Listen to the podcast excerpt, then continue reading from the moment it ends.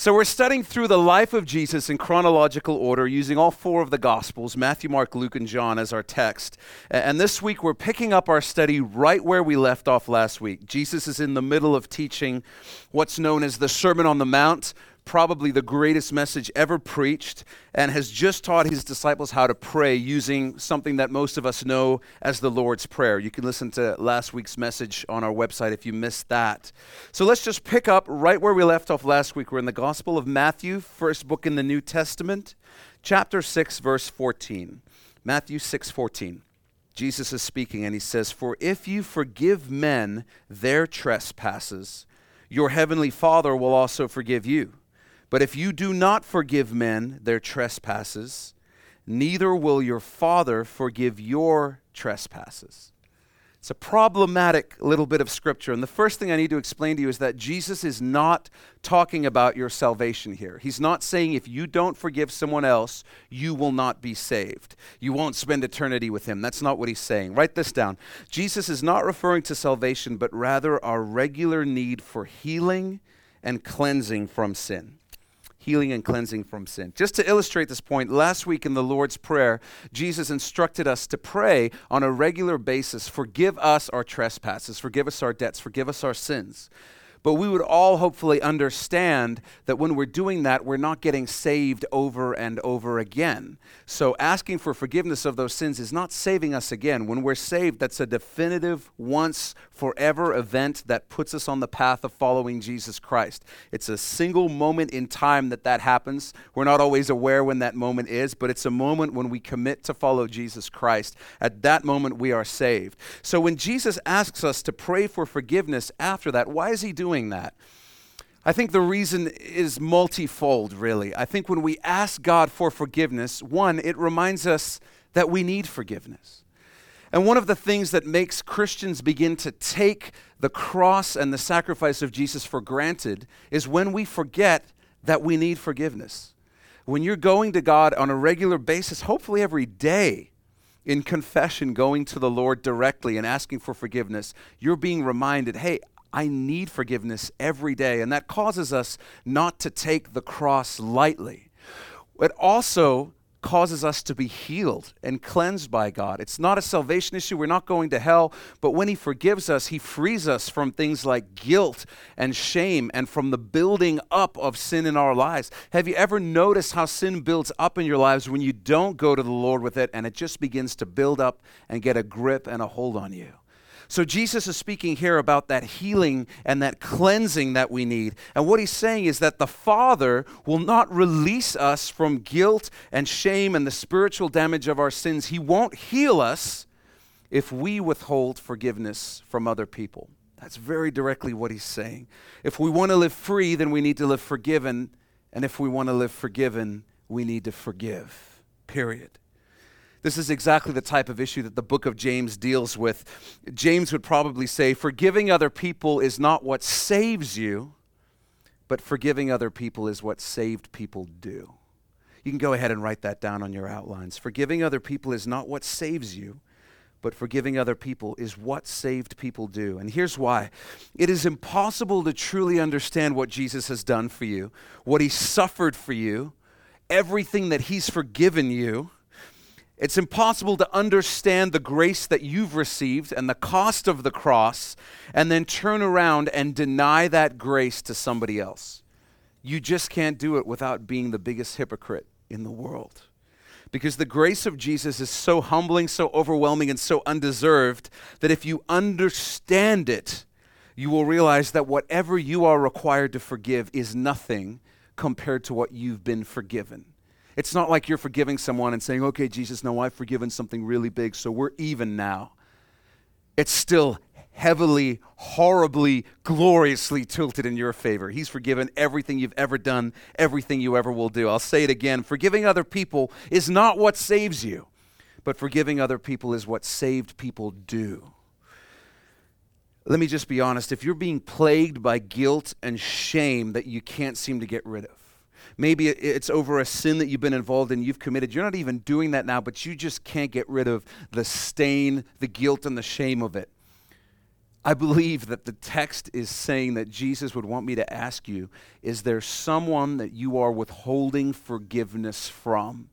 And that withholding of forgiveness is causing God to withhold his forgiveness towards you. It's causing the Father to not free you and heal you and cleanse you from the stain of that sin. If you will release that person's debt, I believe you'll find your own debt being released and you'll find the freedom that you crave. If that's you, the one thing you need to do today is you need to take communion in the back when we have worship. We're going to have about 20 minutes of reflection and worship after this message. If that's you during that time, go back, take communion, remember what Jesus has done for you, remember how you've been forgiven, and then you forgive that person. I believe you'll walk out of here healed today in your soul. I really believe that. Forgiven. All throughout the New Testament, Jesus is held up as the reason for our behavior. He is held up as our motivation. Time and time again, the Bible tells us the reason we must forgive others is simple we've been forgiven. We've been forgiven. Jesus has forgiven us. He's our motivation and He's our model. And I've realized there's no comeback I can come up with to the statement, forgive others because Jesus has forgiven you. I have no comeback to that. And, and neither do you. There's just no comeback to that. In James 2:13 we're told that mercy triumphs over judgment. I love that. Mercy triumphs over judgment. I hope you're as thankful for that as I am. That mercy triumphed over judgment and you and I need to live on the winning side, the side of mercy. Jesus switches gears here in verse 16. He says, "Moreover, when you fast. Underline that word when in your Bibles. When you fast, do not be like the hypocrites with a sad countenance, for they disfigure their faces that they may appear to men to be fasting. Assuredly, I say to you, they have their reward. But you, when you fast, anoint your head and wash your face, so that you do not appear to men to be fasting, but to your Father who is in the secret place. And your Father who sees in secret will reward you openly. The Pharisees, who we learned last week would, would, blow their little trumpets on street corners when they were giving away money to the poor, uh, and would pray on street corners to show everyone how excited they were about going to church. They fasted every Monday and every Thursday. You could always tell because when they were fasting, they would walk around with long faces, drawn in cheeks, unbrushed teeth, just uncombed hair, looking as, as miserable and unkempt as possible. In our context, it would be like a person fasting, posting stuff on Facebook like, so tired today. You know, or uh, sometimes it's good to suffer for Jesus. You know, and then wait for the inevitable responses of, what's going on? Is everything okay? Okay, totally unspiritual here. Pastor Jeff staying over here. Jeff, the human being. Just don't do that on Facebook. Don't do that. Don't be that person who's like, sometimes life is just so hard and then sit back and wait, you know, to reel in the fish. Oh, here it comes. Is everything okay? Don't be that person. That's what the Pharisees would have, would have been doing here. So tired today. What's going on? Oh, I'm fasting. That's all. Jesus said that we should fast privately and discreetly, not drawing attention to ourselves. Not drawing attention to ourselves. Then our Father will reward us. Fasting is an important discipline of believers that's often neglected by the Western church. Did you notice that Jesus said, when you fast, not if you fast? He said, when you fast. The implication is that Jesus expects and assumes that his followers will fast. He expects and assumes that his followers will fast. It's just that simple. In the scriptures, we see fasting for two main reasons. The first is for direction. Both examples in the Old Testament of this are found in the book of Ezra, the book of Nehemiah. And in the New Testament, we see Jesus fasting. We also see the disciples and the apostles and the early church fasting in the book of Acts. When people wanted to know God's will or his direction, they would fast for clarity on that. Physiologists tell us that when there's no food in the stomach, there's greater blood flow to the brain. It's actually a survival mechanism of the body. And you can actually think more clearly when you're not digesting burgers and fries. Funnily enough, once you overcome the, those first pangs of hunger, your thinking process really becomes more focused and clearer than ever. On the flip side, has anyone ever found McDonald's to be a great kickstarter to a super productive time of contemplation? You ever found that? I'd like to contemplate a nap. That's about the only thing I've, I've ever thought. That's really all that happens. But uh, fasting gives you clarity, it gives you focus. Second, people fast for freedom. They fast for freedom. When you feel oppressed or bound or just entrapped by some sort of sin or problem, fasting is a powerful weapon in the spiritual arsenal because when you say no to your stomach and start praying instead, something dynamic begins to happen. Saying no to your physical appetites empowers you to say no to your spiritual appetites that are not right. And if you're plagued by temptation, I, I, encourage you to begin exploring the discipline of fasting because it is a discipline. And as you discipline your body, you understand what it is to discipline your soul and your spirit and your mind as well. And, much of the problem we often have is that as the Western church, we're just horribly undisciplined a lot of the time. And fasting is a discipline. It is difficult, but it's bringing your physical being under the control of Jesus Christ and saying, I want my spirit and my heart and my mind to follow as well. There's real power in fasting. If you need direction, if you hunger for liberation, consider fasting. I really encourage you. If you're going to do a longer fast, I'd encourage you to check with your doctor first, but one, two, three days is usually not that big of a deal. And by the way, I, I, can tell you from experience, the first day or two are always the toughest. And then after that, your body sort of hits a groove and things actually get a lot easier. It's not hard to go from three days to seven days. Uh, you can find out more about fasting on our blog. We blogged on this a while ago. The link is on your outline, just some practical pointers there for you.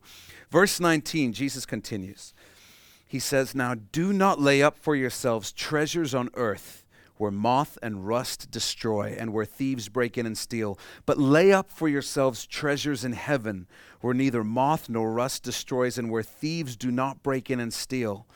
You want to underline all of verse 21 For where your treasure is, there your heart will be also. Where your treasure is, there your heart will be also. Two things I really want us to understand here. Jesus reminds us of the true reality of life, and he reminds us of the true reality of love. And I'm going to unpack this for you. Firstly, the true reality of life is this we're going to spend eternity in heaven.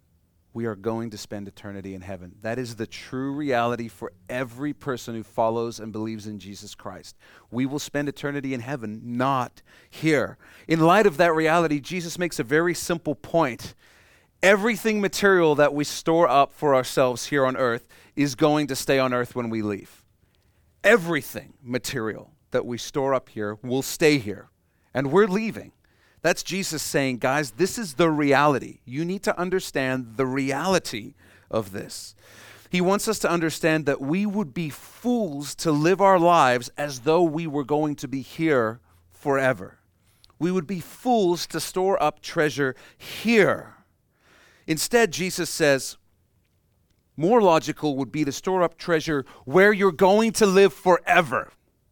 That would be a good thing to do. Have you ever contemplated your heavenly investment portfolio? Have you ever examined your life and resources and asked the question, what am I doing with my life and my resources to store up treasure where it's going to last forever? Any good investment banker will tell you that you need to be diligent and attentive towards your financial portfolio. Most people understand this, and so we, we actually pay people to do that for us. Not me, but people do that for people. But how much more should we be attentive to our heavenly investment portfolio? Instead, many Christians live and invest their lives as though heaven doesn't exist, as though it doesn't exist. Jesus says, Don't let that be you. Don't let that be you. Invest wisely, I've made you aware of reality. Now use it to your advantage. Secondly, the true reality of love. Remember, this is Jesus talking. So, Jesus is our creator. So, when Jesus tells us something about the way we're wired as human beings, we would be wise to listen and foolish to say, No, it doesn't apply to me. This is your maker speaking. This is my maker telling me something about the way I'm wired. And Jesus tells us that when it comes to love, you can write this down we are made to love the things we invest in. We are made to love the things we invest in. Jesus isn't asking you if this applies to you, He's telling you this applies to you. This is how you're wired.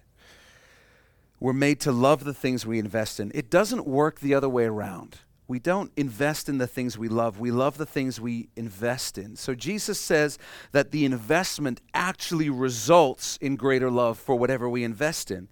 That's important because if you believe that love leads to investment, you've created an equation where feelings precede actions. How many marriages have fallen apart because of that belief? We believe that no, no, no, you invest in the things you love. Well, what happens when the feeling of love isn't present? Well, then I stop investing. Huge problems when that happens because you put feelings before actions. And if the feelings aren't there, then you're not going to do the actions. What usually ends up happening is that you never feel enough love for the kingdom of heaven to get around to investing in it. When you do it Jesus' way, actions precede feelings. You know and understand the truth that the kingdom of heaven needs to be your priority, so you invest in it. Then your feelings of love and affection for the kingdom and the things of God begin to grow. The feelings follow the actions every single time. Wherever my treasure is, that's where my heart will be. If I have financial investments, I will follow the stock market carefully. If I hold real estate, I will follow the housing market with genuine interest. And if I have treasure in heaven, guess where my interest and my heart will be? In the heavenly things, in the things of God. Invest in the kingdom of heaven, and your heart will follow. Guarantee it. Giving is not God's way of raising cash, giving is God's way of raising kids. It's his way of raising kids. Every time I give, I'm giving away part of my stinginess and part of my selfishness. And you know what I've learned? I have an infinite amount of stinginess and selfishness to give away. It's always there. I never go to give something and say, you know, I don't need to give because if I'm honest, there's not a selfish bone in my body anymore. I think I've just reached that place now, so no need to give. the Lord wants my heart. He wants my heart, not my money. So, you know what happens is people who don't want to give money go, oh, good, I'll give him my heart then, because my heart is free. But here's the problem your heart and your money are connected. They're connected. So, God says, use your money, which your heart is attached to, to put me first. Make your money serve me. Your heart will follow. On this point, I, I want to say one last thing. Because there are some of you in this room who are doing amazing at this. You are investing in the kingdom of heaven. And I, and I want to encourage you in that because we live in a world, and I would say we live especially in a city where keeping up with the Joneses is, is a huge thing. I've lived all over the world, and, and I've never seen anything, even when it comes to houses and property, like, like we have in Vancouver. We're just talking before the service. You know, any, any couple who's in their early 20s just believes I should have a townhouse that costs three quarters of a million dollars. That's just normal, it's what we do. I've never seen anything like the property market in Vancouver when it comes to keeping up with people and new things and stuff IKEA is always busy, you know, always got to keep things looking fresh and great. And some of you are investing in the kingdom of God. And sometimes you get discouraged because the enemy wants to come along and say, Look at them, look at them, look at them, look at them.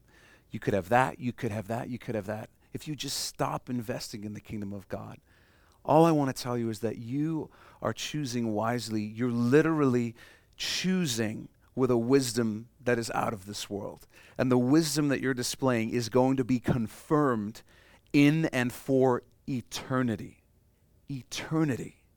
You will be so glad that you chose to put the kingdom of God first. And I believe and I know with absolute certainty your heart is going to follow your investment. You will find yourself valuing the things of God more than the things of this world. And you are going to find yourself satisfied in a deeper way than any material possession could make you satisfied. So if that's you and you're doing that, well done. God is so proud of you. Keep going. Keep going. Keep choosing wisely because it'll keep your heart in the right place. Verse 22, Jesus says, The lamp of the body is the eye. If therefore your eye is good, the idea is clear or healthy, your whole body will be full of light. But if your eye is bad, if your eye is evil or unhealthy, your whole body will be full of darkness. If therefore the light that is in you is darkness, how great is that darkness? You know, even the brightest sun can't make a blind man see.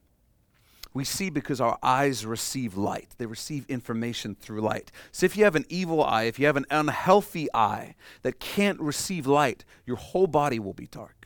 Proverbs, it says this it says, A man with an evil eye hastens, he chases after riches, and does not consider that poverty will come upon him. He doesn't consider that poverty will come upon him. Jesus isn't saying that he's going to lose everything. Jesus is saying the rich man has an evil eye who spends his whole life chasing wealth, not understanding that first reality Jesus pointed out. You're not going to live here forever.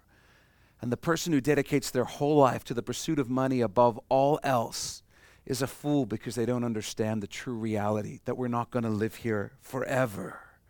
It's not wrong to have things, but if you live for things, then your eye is evil and your whole life will be dark.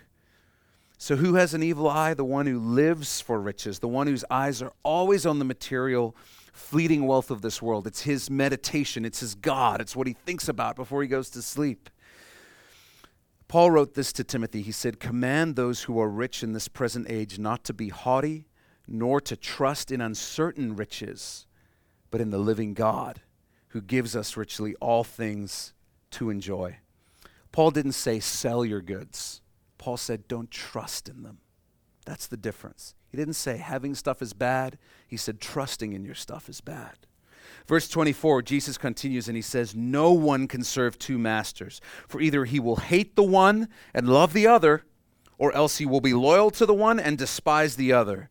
You cannot serve God and mammon. Mammon is just the Aramaic word for riches or wealth. You cannot serve God and mammon. He's stating it as a fact that is without exception. Money's not the root of all evil, the love of money is the root of all evil. And, and mammon in this context is more than just cash. Jesus identifies mammon or riches as a master. And I believe mammon is essentially it's a god, it's a demonic force that wants you to be focused on him in bondage to him and all wrapped up in him. Jesus isn't saying you shouldn't have a home or you shouldn't have a boat or you shouldn't have a car. Write this down. What he's saying is the believer must guard against being possessed by his possessions. You have to guard against being possessed by your possessions.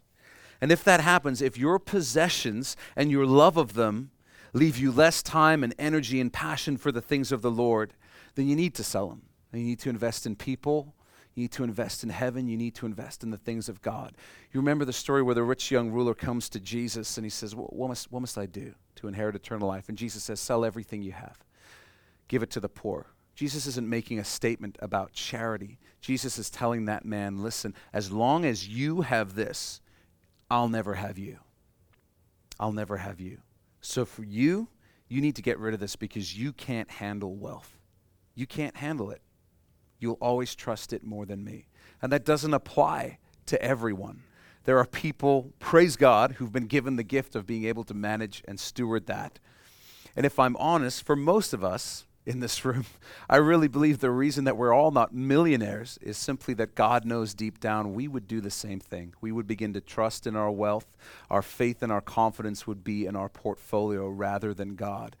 And for God, as we said in the giving message, trust is everything. And I really believe that God wants to bless us as much as He possibly can without causing us to stop trusting in Him. Later on in His ministry, Jesus is going to say, What profit is it to a man if he gains the whole world but loses his soul? If you lose your soul, it means nothing. In Luke's gospel, Jesus says this if you have not been faithful in the unrighteous mammon, so if you haven't been faithful with the unrighteous riches, who will commit to your trust the true riches? Jesus is saying, listen, if, if you can't even manage your money on earth in a righteous way, why would you expect anybody to trust you with wealth and riches in heaven? He's like, this, this is just a test right here where you are now. This is small stuff. This is peanuts. I just want to see what you do with a little here on earth how you manage it, how you steward it, how you prioritize it. Can you possess it without it possessing you? If you can't do that, why would you think I'll trust you with riches in heaven? It's a stern warning from him. Don't fall into the trap of thinking later. And when I say later, I mean don't fall into the trap of thinking, you know, if I'm unfaithful to God with my money for a while, it'll put me in a position financially to be super faithful later on. That never ever works out because in the time between now and then, your money will gain possession of you. Guaranteed, every time. I've never had anybody come up to me or any pastor I know and say, listen, haven't been tithing for 10 years because I was investing in this business. But now I'm here to catch up on the 10 years of tithes that I've missed. Here's my check. That story has never happened, never unfolded, because in the time, those 10 years, your money gains possession of you. Don't fall into the trap of thinking, I have almost nothing, so it doesn't matter. I have almost nothing, so it doesn't matter. It matters. That's why Jesus said, if you're faithful with a little, you'll be faithful with a lot. Be faithful wherever you are right now. And this, this is the truth that I believe. Do you realize that the tithe of what my daughter earns when she mows our lawn is as much God's as it will be when she is 30, 40, 50, 60, 70? The amount is irrelevant. It's about the trust in God and it's about the honor of God. So if you're a parent, I encourage you, teach your kids to tithe right now, and they'll never have an issue with it ever. It won't be a giant hurdle for them, it'll just be what you do. It's the best gift you can give your kids in the area of finances. I love this verse from the book of Hebrews. It says, Let your conduct be without covetousness. Be content with such things as you have. For he himself has said, speaking of Jesus, I will never leave you nor forsake you. The writer of Hebrews is saying, Be content with what you have because what you have is Jesus. You have Jesus. And what does it say about Jesus when you have him and you still lament what you don't have? What does that say about Jesus? I've heard it well said that nothing plus Jesus equals everything. Everything. You are blessed this morning because you have Jesus. You lack nothing if you have Jesus. What Jesus teaches next is one of the most encouraging, challenging, and profound portions of Scripture in the entire Bible, in, in my opinion. I try to read this at least once a month. I meditate on this often. It begins in verse 25. Jesus says, Therefore I say to you, and then underline these next three words do not worry about your life, what you will eat or what you will drink, nor about your body, what you will put on. Is not life more than food and the body more than clothing? I wanted you to underline do not worry because I, I want to ask you does it say, if you want, don't worry? Does it say, I want you to know you have the option not to worry? That doesn't say that. It says explicitly, do not worry. It's not advice, it's not simply an encouragement, it's a direct command from the Lord Jesus. It is a direct command from the Lord Jesus. Do not worry. I want you to remember that as we read through this. So, does this verse mean we, we shouldn't care at all about what we wear or about investments or monetary matters? No, it, it doesn't mean that at all. It means we shouldn't be anxious about those things. The literal translation means uh, take no worry. Take no worry. And the word worry actually means to strangle. That's the picture. Don't be worried. Don't be strangled by fear about tomorrow. If you're worried about what you're going to eat or wear or drink or what you have or don't have materially, you're going to find your soul strangled. You're going to find yourself in anxiety, in stress. And that's not the life your Heavenly Father desires for you. I, I don't know who said this, but it's such a good quote. It, it just helps you visualize it. Worry is the trickle of fear that soon cuts a crevice so deep that it drains all other thoughts away. Worry is the trickle of fear that soon cuts a crevice so deep that it drains all other thoughts away. Verse 26, he continues, he says, Look at the birds of the air, for they neither sow nor reap nor gather into barns, yet your heavenly Father, underline, your heavenly Father feeds them. Are you not of more value than they? I love how the Sermon on the Mount just builds on itself as Jesus keeps teaching. Last week we saw him shock his audience when he tells them to pray our Father, referring to the Almighty God as our Father. Would have shocked his audience at the time. And now Jesus begins to unpack and elaborate on the character of the Father because he wants us to understand the Father's personality. And we need to hear this today desperately because the concept of a good and loving and caring Father is so foreign to most of our society. It's absolutely tragic, so foreign to most of our society. I don't think that's a coincidence because God put fathers in families to model his character and his care and his love to that family.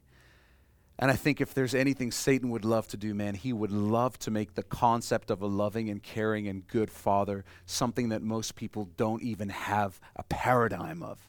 He would love to destroy the idea of what God is like.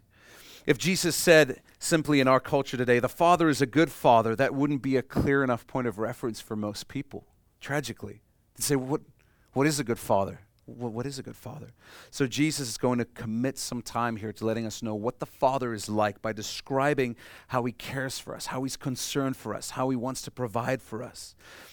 And if you struggle with the idea of a loving and caring and good father, I want you to underline most of what we're going to read next because what you need to understand more than anything is that you have a heavenly father who loves you and will only ever be good to you. He'll only ever be good to you. In its simplest form, what Jesus has just said is He said, The birds just do what they were created to do, and it all works out. Your heavenly Father takes care of them do you have any idea how much more valuable you are than birds to your Heavenly Father? Just do what you were created to do, and He'll take care of the rest. And so, what were we created to do? Bring glory and honor to Jesus.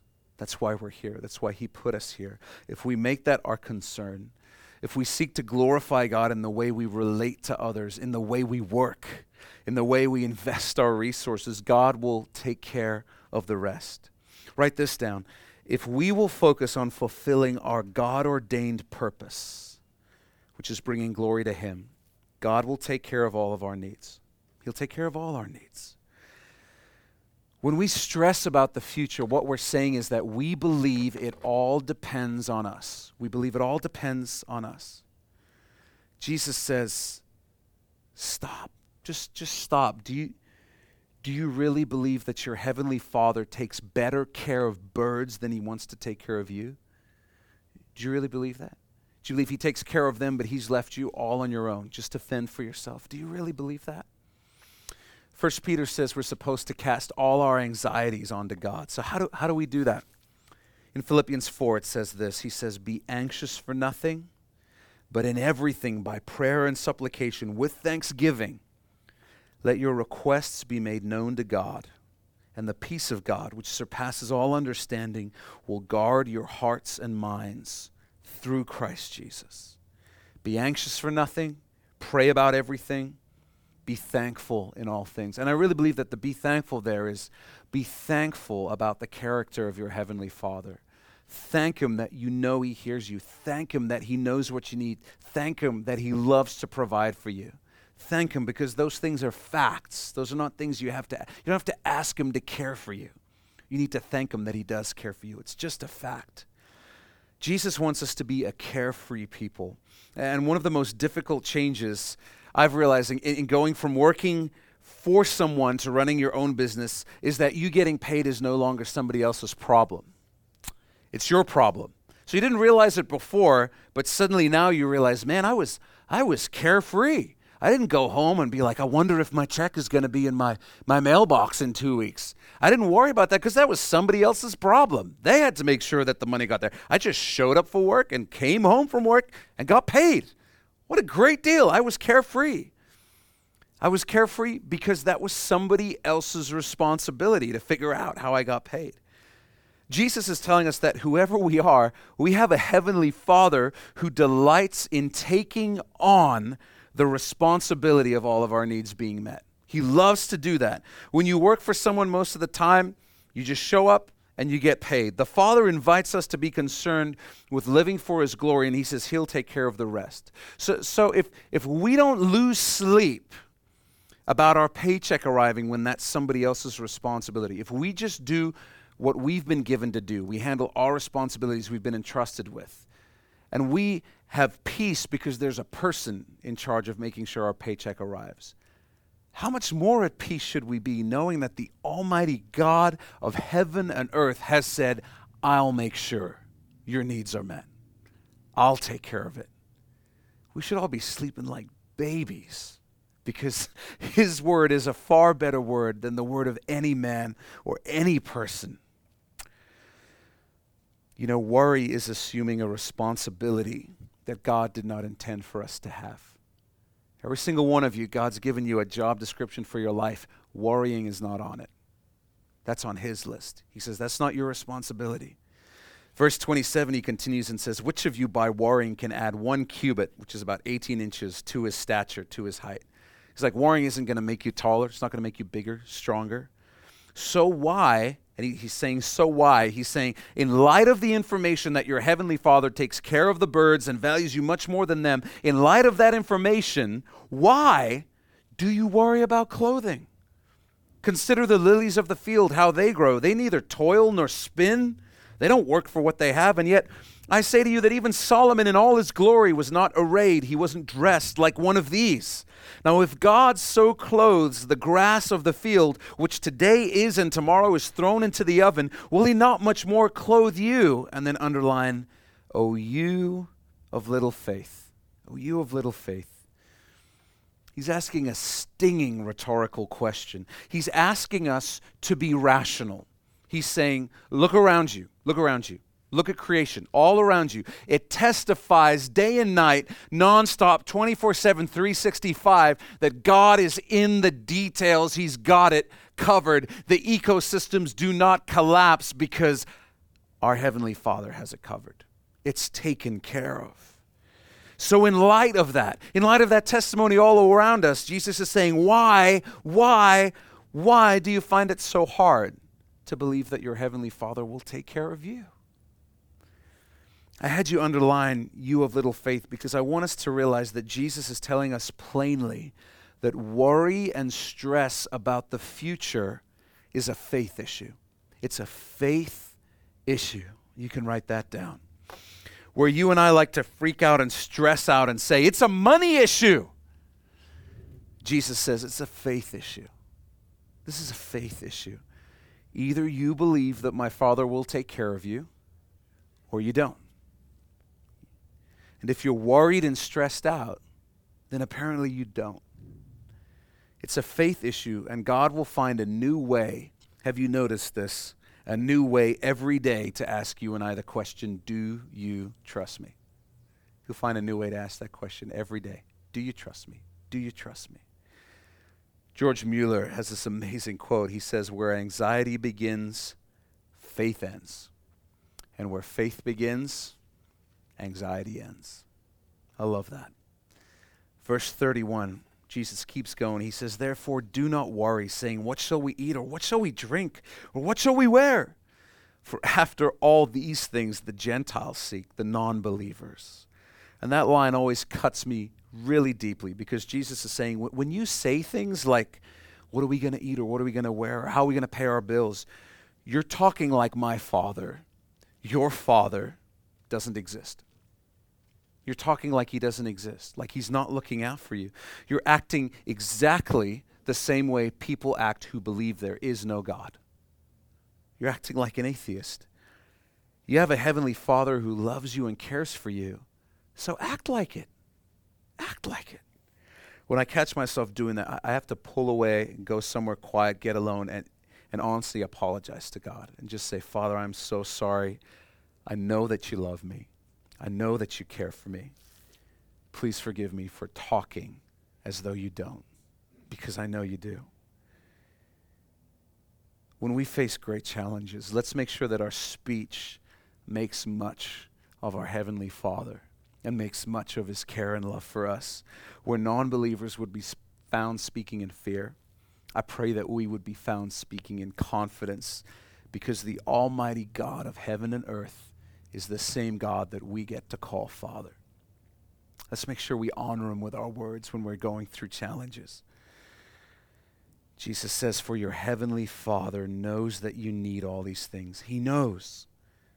Then, verse 33 But seek first the kingdom of God and his righteousness, and all these things shall be added to you. He says, All the things you're worrying about will be given to you if you'll seek me first. This is on your outline. Verse 33 is the Christian life summed up in a command and a promise. It's the Christian life summed up in a command and a promise. What's the command? Seek first the kingdom of God and his righteousness. Seek God, his kingdom above everything else. Make it your sole pursuit in life. That's the command. What's the promise? And all these things will be added to you. Everything you need will be given to you if you'll follow this one command. Everything in the Christian life flows out of that command. Everything. When you have a specific need, you should ask your Heavenly Father for what you need, but you should also ask Him to help you seek His kingdom first.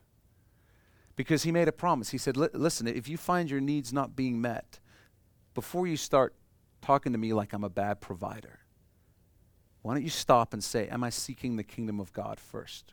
Or am I seeking it third or fourth or seventh or fifteenth? Because if I am, that's really what needs to change. The issue isn't God's not providing. The issue is I'm not holding up my side of the deal. I'm not seeking Him above everything else. Verse 34 Therefore, do not worry about tomorrow. Another command. For tomorrow will worry about its own things. Sufficient for the day is its own trouble. And this is profound to me because you have the command again do not worry about tomorrow. But Jesus is giving us insight into how he created us as human beings. He's telling us something about how we're made. What Jesus is saying is, He's saying, I made you with the capacity to emotionally and spiritually deal with today. That's your capacity. I don't care how high functioning you think you are.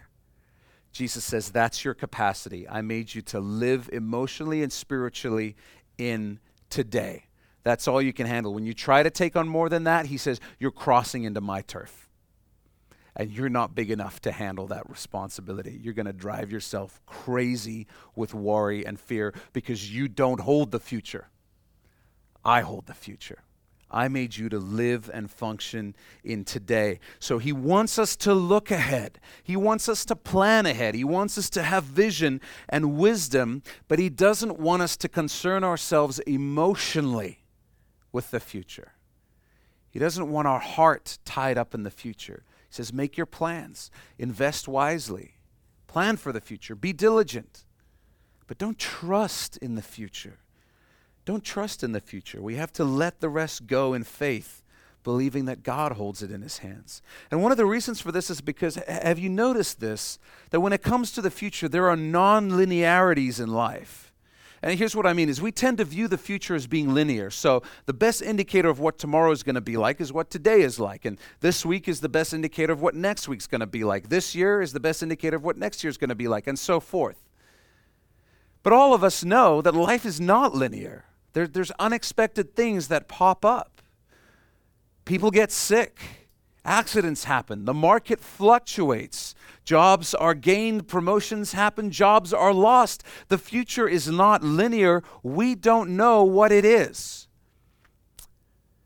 So we are foolish to place our trust in the future as though it's going to be linear and dependable. The future is not dependable. The God who holds the future is dependable. And that's where we are to put our faith. That's where we are to put our trust. Write this down. We plan for the future, but we don't depend on the future. We depend on Jesus. We plan for the future, but we don't depend on it. We depend on Jesus. In Luke's gospel, it's recorded like this Jesus says, Do not fear, little flock, for it is your Father's good pleasure to give you the kingdom. Sell what you have and give alms. Provide yourselves money bags which do not grow old, a treasure in the heavens that does not fail, where no thief approaches nor moth destroys. That's just Jesus sharing the heart of the Father towards his children, towards you and I.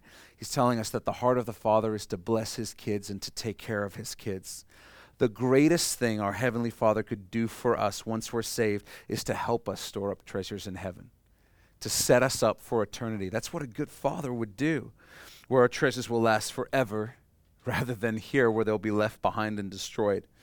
The Father knows that we have daily needs that can occupy all of our focus, all of our energy, all of our passion, all of our emotions. So the Father, in His infinite kindness and goodness, offers us a deal, and the deal is this You worry about storing up treasures in heaven. You worry about that. You worry about my kingdom, and I'll take care of everything you need for today. I'll take care of everything you need for today. It's so beautifully and divinely simple and so difficult to remember. And please know I'm teaching this as someone who is struggling to live this out personally. This is incredibly difficult to live out. But the only conclusion I can come to when I read this at face value, which is, I believe, the way the Lord would have us take it, is that Christians are not supposed to be stressed out. Ever. We're not supposed to be stressed out. Because the only way that you and I ever get stressed out is by worrying that God is somehow not going to keep his promises to be good, to be faithful. Worrying that he's not going to take care of us or our family. It is impossible to be full of faith and close to Jesus and be stressed out. Stress just pulls us away from the Lord. I'm trying and generally failing miserably to remember that when I'm stressed, it says more about me than my circumstance. It says much more about me than the situation I'm facing. And in that moment, I don't really need prayer for my stress to go away. I need prayer that I would trust the Father the way He deserves to be trusted. That's what I need prayer for. I don't need prayer to pump up God to be good, right? I need prayer to just act like God actually is good because He is. I'm the one that needs an adjustment. Let me take this one step further. Jesus commanded us not to worry about the future. To disobey that command is sin. It's sin. Worry, write this down worry, anxiety, and stress about the future is sin. It's sin because it was a command. I was listening to Chuck Missler the other day, and he says it's a form of blasphemy because our worry about the future comes from a belief that God is not who he says he is, and he will not do what he says he'll do. There's the loving, encouraging side of this that I hope that I hope we all get because it's wonderful and beautiful. There's the side of this that is just warm and fuzzy. But I want to make sure we don't leave here thinking like this is like an Instagram that you would see on Facebook that's a little encouraging thought for the day. Because that's that's one side of this. But there's also the serious side here that that this is a sin issue and this is a faith issue. It's a sin issue and a faith issue. And some of us, me included, need to repent for not trusting the Lord. It's a, it's a serious sin. It's a serious sin. Some of us need healing and deliverance from living in this sin of worry and anxiety on a daily basis. Some of us, man, Satan has his claws in in this area. Worry and anxiety every day, all the time. It's not a quirk, it's not your personality, it's a, it's a sin issue. We need healing and deliverance from that. As I said, I'll, I'll be repenting along with you this morning. But there is no room in our lives. Let me put it this way there is no room in our lives for anything that dishonors the Lord. There's no room for anything that dishonors the Lord. And our worry about the future is dishonoring to God because it tells the rest of the world, it tells our spouses and our families that we are not confident in the character of our God. We are not confident in His Word. We're not confident that He is who He says He is. And so we need to get a handle on that.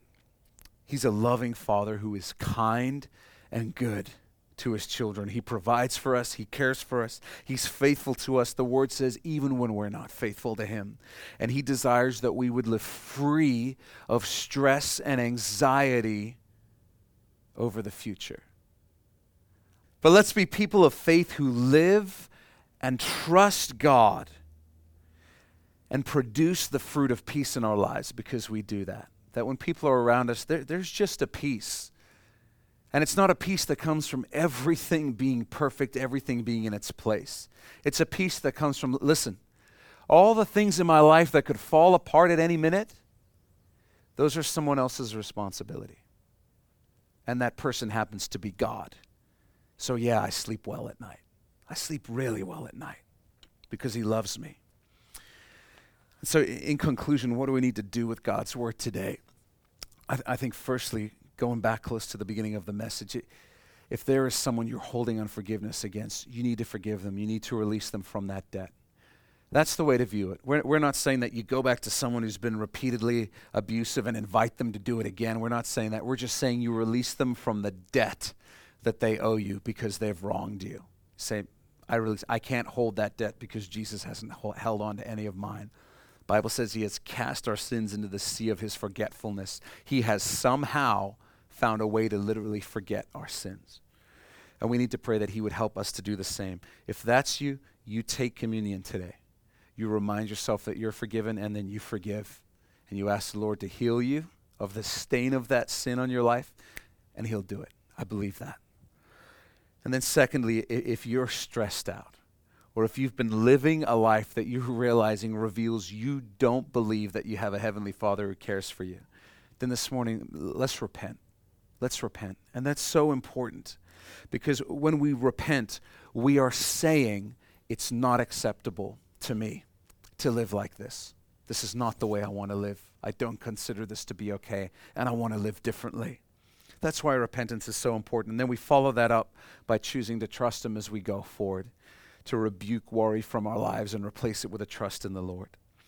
Psalm 55 22 says, Cast your burden on the Lord, and He shall sustain you. He shall never permit the righteous to be moved. And if we could understand that, it would change everything. Seek first the kingdom of God and his righteousness, and all these things shall be added to you. All these things. There is no reason for anybody here who is anxious or stressed out to leave here today in that same place. There's no reason. The God who's worthy of your trust is here. The God who can heal you and free you of that is here. Don't leave with that burden this morning if that's you. Let's pray together. Would you bow your head and close your eyes? Father, we thank you so much that you have forgiven us more than we know, in the most literal way. More than we know, God. You, you could fill an ocean with each of our transgressions. And instead, you covered all of them up with the blood of your Son, Jesus. Thank you for forgiving us, God. And I pray right now for any of us who are struggling with forgiving someone else.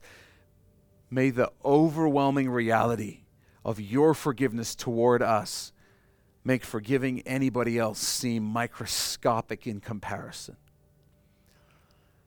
May the ocean of grace that you have poured over us, God, make this a no brainer. We pray in Jesus' name by the power of the Holy Spirit that forgiveness would be released in each of us this morning, that we would live free of unforgiveness, God. And then I pray for all of us, myself included, God, for those seasons, those days, those moments where we have lived in fear and worry and anxiety over the future and acted as though you are not who you are. Father, would you please forgive us for dishonoring your name, which is worthy of all honor, God.